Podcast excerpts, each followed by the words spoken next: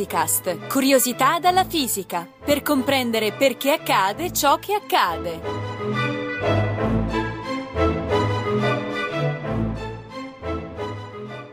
I neutrini sono tra le particelle meno conosciute dello zoo subatomico. Elusivi, sfuggenti, difficili da rivelare, ma se riusciamo a intercettare il loro passaggio, possono raccontarci molto delle regioni più remote e inaccessibili dell'universo.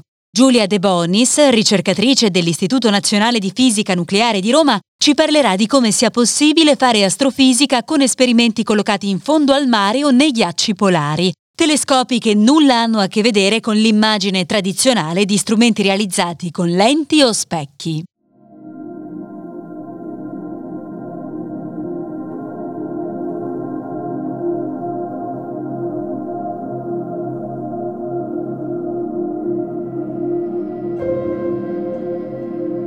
Ciao Giulia, sono un po' confusa dalla premessa che abbiamo appena fatto. Cosa c'entrano le galassie lontane con le profondità marine o con i ghiacci del Polo Sud? Com'è possibile investigare i misteri del cosmo senza neppure mettere il naso all'insù e guardare verso il cielo? Hai ragione Chiara, sembra un paradosso, ma invece è a mio parere uno degli aspetti più affascinanti della neutrinoastronomia e degli esperimenti di cui vorrei parlare oggi. Antares e KM3NET nel Mar Mediterraneo e Ice Cube al Polo Sud. Comincerei però con un po' di etimologia e partirei dalla parola telescopio. Cosa ti viene in mente se ti dico di pensare a un telescopio? Beh, facile. Penso a un tubo con uno spioncino in cui guardare attraverso che si punta di notte verso le stelle. Il cannocchiale di Galileo, insomma. Uno strumento come quelli che sono esposti nei musei scientifici o che tanti astrofili hanno in casa. Un sistema ottico fatto di lenti o specchi che sfrutta i principi dell'ottica geometrica per ingrandire oggetti distanti, ossia per guardare lontano, che è proprio il significato etimologico della parola telescopio. Del rivoluzionario approccio di Galileo abbiamo già parlato nella puntata di Physicast Galileo, il cannocchiale e il metodo scientifico. E molta strada è stata percorsa da quando il celebre scienziato pisano ha ottenuto per la prima volta una visione ingrandita della Luna, di Giove e dei suoi satelliti, da allora l'immagine tradizionale dell'astronomo, incarnata da Galileo e dal suo cannocchiale, è stata sostituita da figure professionali più articolate. Gli strumenti di osservazione sono diventati multiformi e complessi e ci sono perfino strumenti che basano il loro funzionamento su principi fisici che non sono quelli dell'ottica geometrica. Nel frattempo, l'oggetto di indagine si è spinto ben oltre il sistema solare e la scia luminosa della Via Lattea, fino a scale di milioni e persino miliardi di anni luce. In altre parole, mi stai dicendo che con i telescopi di oggi riusciamo a guardare sempre più lontano? Esatto, e non abbiamo esteso solo il concetto di lontano, ma anche quello di guardare. La parola chiave della moderna astronomia, infatti, è multi-wavelength, che significa lunghezze d'onda multiple. Le osservazioni astronomiche oggi sono eseguite su tutto lo spettro elettromagnetico, dalle onde radio ai raggi gamma, utilizzando sia apparati posti sulle superfici terrestre che strumenti a bordo di satelliti e stazioni spaziali. Combinando diverse tecniche sperimentali, si colleziona così una grande varietà di dati e si superano i limiti di guardare solo nel visibile, riuscendo a ricostruire un'immagine completa e dettagliata dell'oggetto di studio. Molto molto affascinante. Significa che con i moderni telescopi guardiamo non in senso letterale e riusciamo a vedere anche fenomeni che sarebbero invisibili all'occhio umano? Eh già, e non è tutto. Ecco che arriviamo all'argomento centrale di questa puntata. Oggi si fa astronomia anche senza fotoni, cioè senza radiazione elettromagnetica. Altre particelle, Possono essere incluse, infatti, nella lista delle possibili sonde in grado di trasportare informazione dalle regioni più remote dell'universo, seguendo l'approccio che chiamiamo multimessenger, cioè multimessaggero. I messaggeri del cosmo! Sembra il titolo di una serie tv di fantascienza. Siamo particelle dallo spazio e veniamo in pace. Eh, non solo particelle, a dire il vero. Tra i messaggeri del cosmo elenchiamo infatti anche le onde gravitazionali, di cui abbiamo parlato in una puntata di Physicast prodotta in occasione della prima osservazione sperimentale, avvenuta nel febbraio 2016. La nascita ufficiale dell'astronomia multimessaggera riguarda proprio onde gravitazionali e fotoni. Fissiamo la data il 17 agosto 2017, quando per la prima volta la fusione di due stelle di neutroni è stata osservata registrando il segnale di onda gravitazionale prodotto dalla sorgente e la sua controparte elettromagnetica su tutto lo spettro di radiazione. Quindi possiamo dire che siete soddisfatti. Osservazione multi-wavelength e multi-messenger nello stesso piatto. Eh, in realtà non del tutto soddisfatti. Il punto è che c'è un altro invitato al tavolo dell'astronomia multimessaggera che ha tra i suoi ospiti anche protoni e nuclei, come abbiamo raccontato nella puntata di fisica dei raggi cosmici. Il commensale di cui parliamo oggi, però, è così timido e sfuggente che è difficile vederlo seduto allo stesso tavolo degli altri. Aggiungi un posto a tavola che c'è un amico in più? Esattamente, Chiara. L'attesissimo ospite è proprio il neutrino, a cui spetta anche un posto d'onore.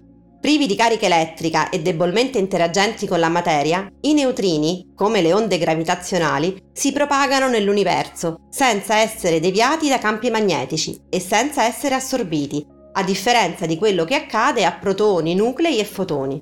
Viaggiando quasi del tutto indisturbati per distanze cosmologiche, i neutrini estendono l'orizzonte di osservabilità, cioè grazie a loro è possibile osservare più lontano nello spazio, ma anche più a fondo, perché rendono accessibili le regioni dell'universo più dense e compatte, che sono opache alla radiazione elettromagnetica. La neutrinoastronomia, quindi, offre non solo complementarietà alle osservazioni dell'astronomia tradizionale, ma permette anche di aprire nuove possibilità di indagine, introducendo connessioni con astrofisica, cosmologia e fisica delle particelle. Però... Lo sapevo che c'era un però, c'è sempre un però quando parlo con voi scienziati. Eh, il problema è che le stesse caratteristiche che rendono i neutrini così interessanti dal punto di vista astronomico sono anche il loro punto debole. E qui l'utilizzo della parola debole non è casuale, perché mi riferisco proprio all'interazione debole, che è una delle quattro forze fondamentali della natura, assieme all'interazione forte, all'interazione gravitazionale e a quella elettromagnetica. I neutrini sono le particelle più deboli del modello standard e questo significa che la loro probabilità di interazione con la materia, condizione indispensabile per essere rivelati, è piccolissima. Beh, allora ecco cosa intendevi quando dicevi che i neutrini sono timidi e sfuggenti. Eh già, e come se non bastasse, le previsioni teoriche suggeriscono un flusso di neutrini astrofisici molto ridotto che, insieme con la debolezza dell'interazione, si traduce in un numero estremamente piccolo di eventi osservabili a Terra. Secondo te, che impatto ha tutto questo quando si costruisce un telescopio per neutrini? Mmm, presumo tu stia per stupirmi con effetti speciali. Uno strumento eccezionale che sfrutta principi tutti nuovissimi. Non esattamente. In realtà, per i neutrini, più che pensare a soluzioni esotiche, è soprattutto necessario pensare in grande.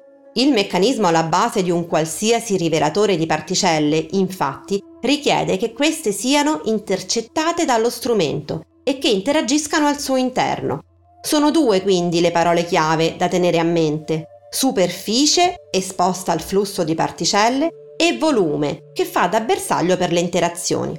Nel caso dei neutrini astrofisici di alta energia, che sono pochissimi e interagiscono pochissimo con la materia, serve quindi uno strumento enorme, con una superficie esposta al flusso dell'ordine di un chilometro quadrato e un volume di rivelazione dell'ordine di un chilometro cubo.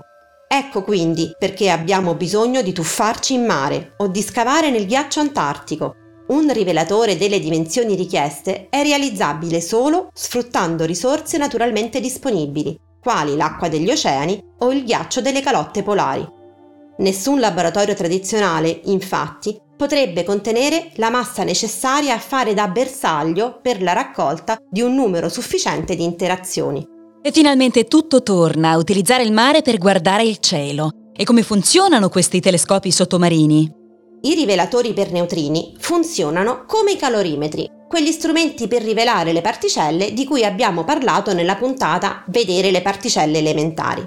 Non è possibile vedere direttamente una particella neutra che entra in un calorimetro, ma è possibile registrarne indirettamente la presenza intercettando le particelle cariche che sono prodotte dalla sua interazione con la materia, che costituisce il calorimetro. Nel caso dei neutrini, le particelle che lasciano il segno nel telescopio sono elettroni, muoni e leptoni tau. Di loro abbiamo parlato nella puntata Il microscopico zoo delle particelle elementari. Per inciso, notiamo che con i calorimetri, così come con i nostri telescopi per neutrini, abbiamo un apparente paradosso della fisica sperimentale. Riusciamo a vedere la particella da rivelare solo quando essa scompare e lascia la sua firma trasformandosi in altre particelle prodotte nell'interazione. Fin qui tutto chiaro, ma come leggiamo questa firma? Non mi aspetto di avere a che fare con un gigantesco cannocchiale bagnato. Proprio no, niente ottica geometrica, ma la rifrazione c'entra qualcosa. La principale tecnica di rivelazione, adottata nei telescopi per neutrini astrofisici, sia sotto il mare che sotto il ghiaccio, sfrutta il fenomeno noto come effetto Cherenkov, dal nome del suo scopritore, il fisico russo vincitore del premio Nobel per la fisica nel 1958. La chiave per comprendere questo fenomeno è ragionare sulle velocità di propagazione delle particelle e della luce, quando questa si propaga non nel vuoto, ma in un mezzo come l'acqua o il ghiaccio. Come sai, la relatività stabilisce che la massima velocità realizzabile in natura è quella della luce che viaggia nel vuoto, ossia, in una gara tra la luce e qualsiasi particella, la luce resta sempre in testa. Questo però succede solo nel vuoto. Nella materia la luce viaggia più lentamente perché viene, per così dire, frenata dall'interazione con gli atomi Caratterizziamo questa proprietà con l'indice di rifrazione, che misura quanto è più lenta la luce nel mezzo rispetto al vuoto. In un mezzo materiale, quindi, può accadere che una particella, pur non potendo superare il limite della velocità della luce nel vuoto, si muova più velocemente di quanto riesca a fare la luce in quel mezzo. In tal caso diciamo che la particella è ultra relativistica. Ok, quindi se nel vuoto elettroni e muoni non hanno speranza di vincere la gara, in acqua o nel ghiaccio le particelle prodotte nelle interazioni dei neutrini si propagano più velocemente della luce. Ma questo che conseguenze ha per i nostri telescopi? È presto detto.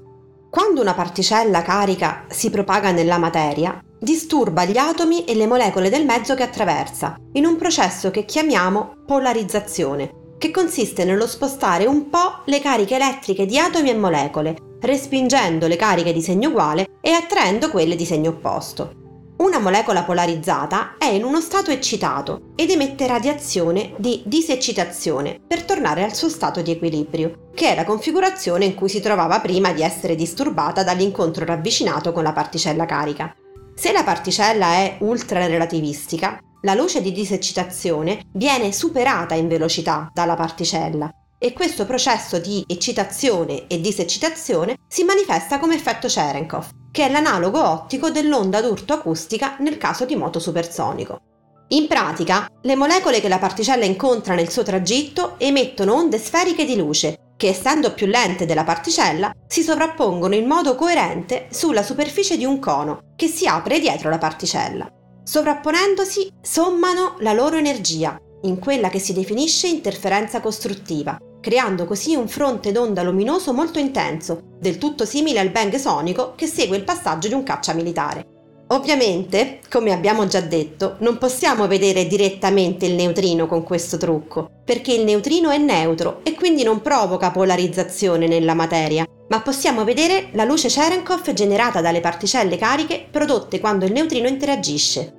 La geometria dell'emissione di questo bang luminoso è fissata proprio dall'indice di rifrazione del mezzo ed è possibile con un po' di trigonometria calcolare accuratamente la direzione di arrivo della particella, che è detta anche traccia, e associarla alla direzione del neutrino che l'ha prodotta.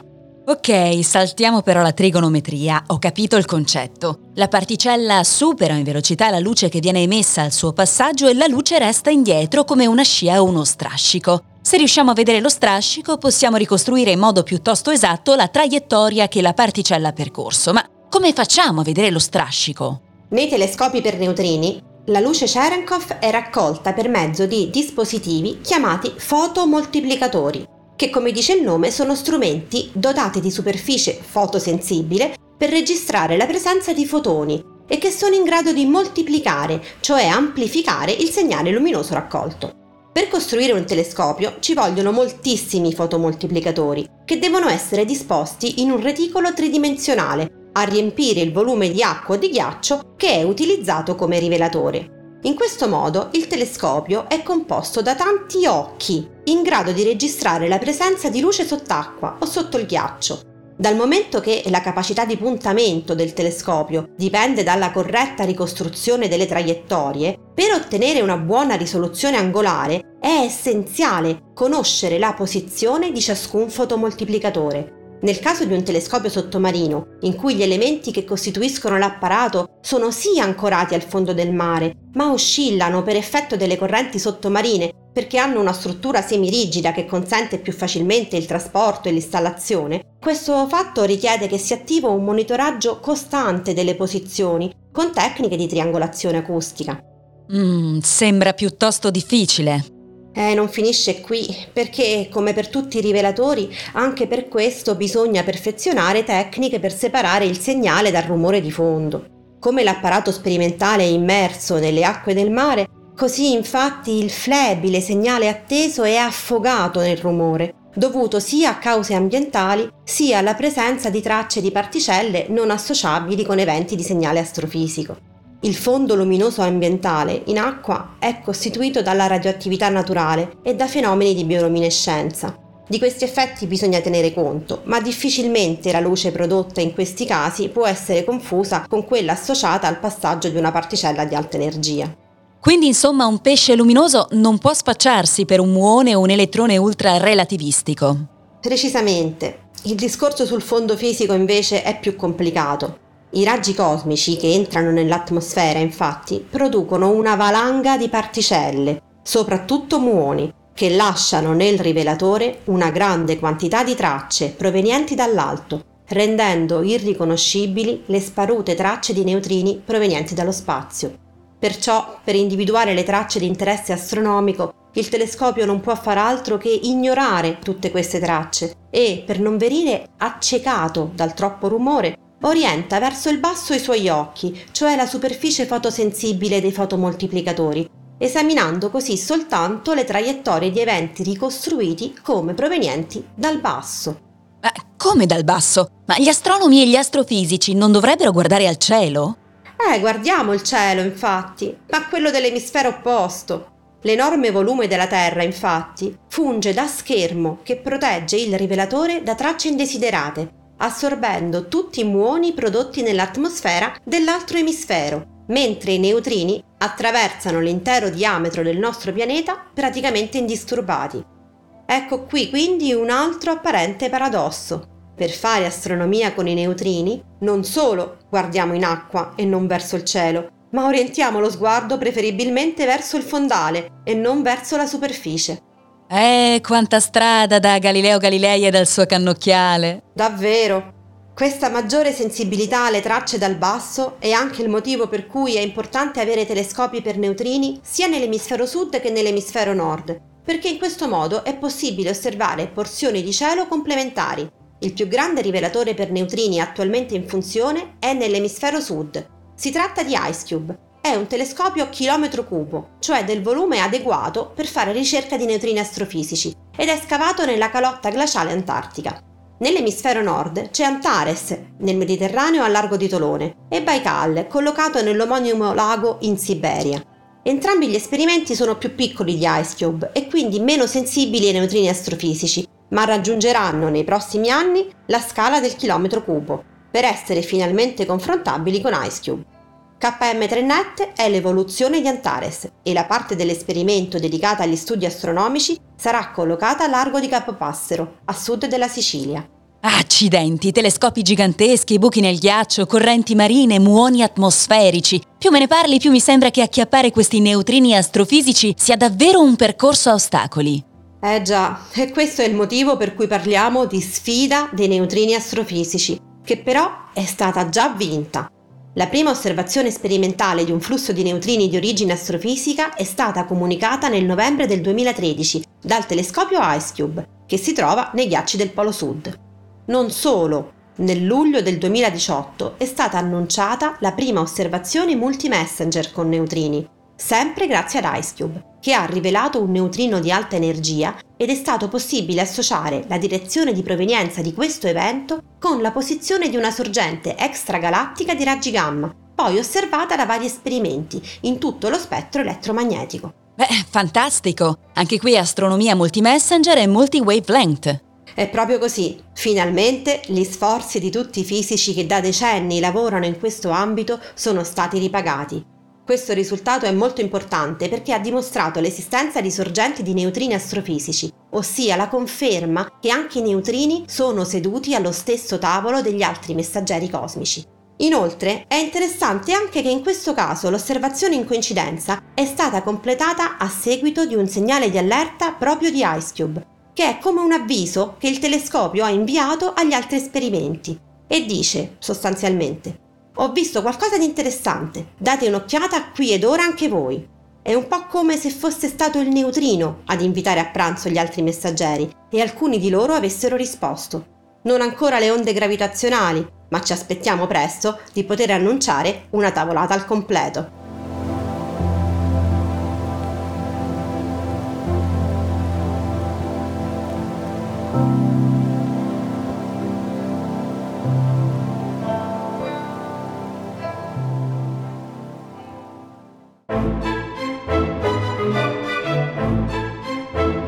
Physicast è un podcast in cui docenti universitari e ricercatori parlano di fisica con il linguaggio di tutti i giorni. Ideato da Riccardo Faccini, Gianluca Licausi, Giovanni Mazzitelli e Giovanni Organtini, realizzato con il supporto dell'Associazione Frascati Scienza e di ricercatori dell'Istituto Nazionale di Fisica Nucleare, di quello di Astrofisica e della Sapienza. Interviste di Chiara Piselli e montaggio di Edoardo Massaro. Le puntate precedenti e altre informazioni sono consultabili su www.radio radioscienza.it slash physicast. Commenti e spunti su possibili argomenti di interesse sono per noi preziosi, per cui potete contattarci a physicast-radioscienza.it.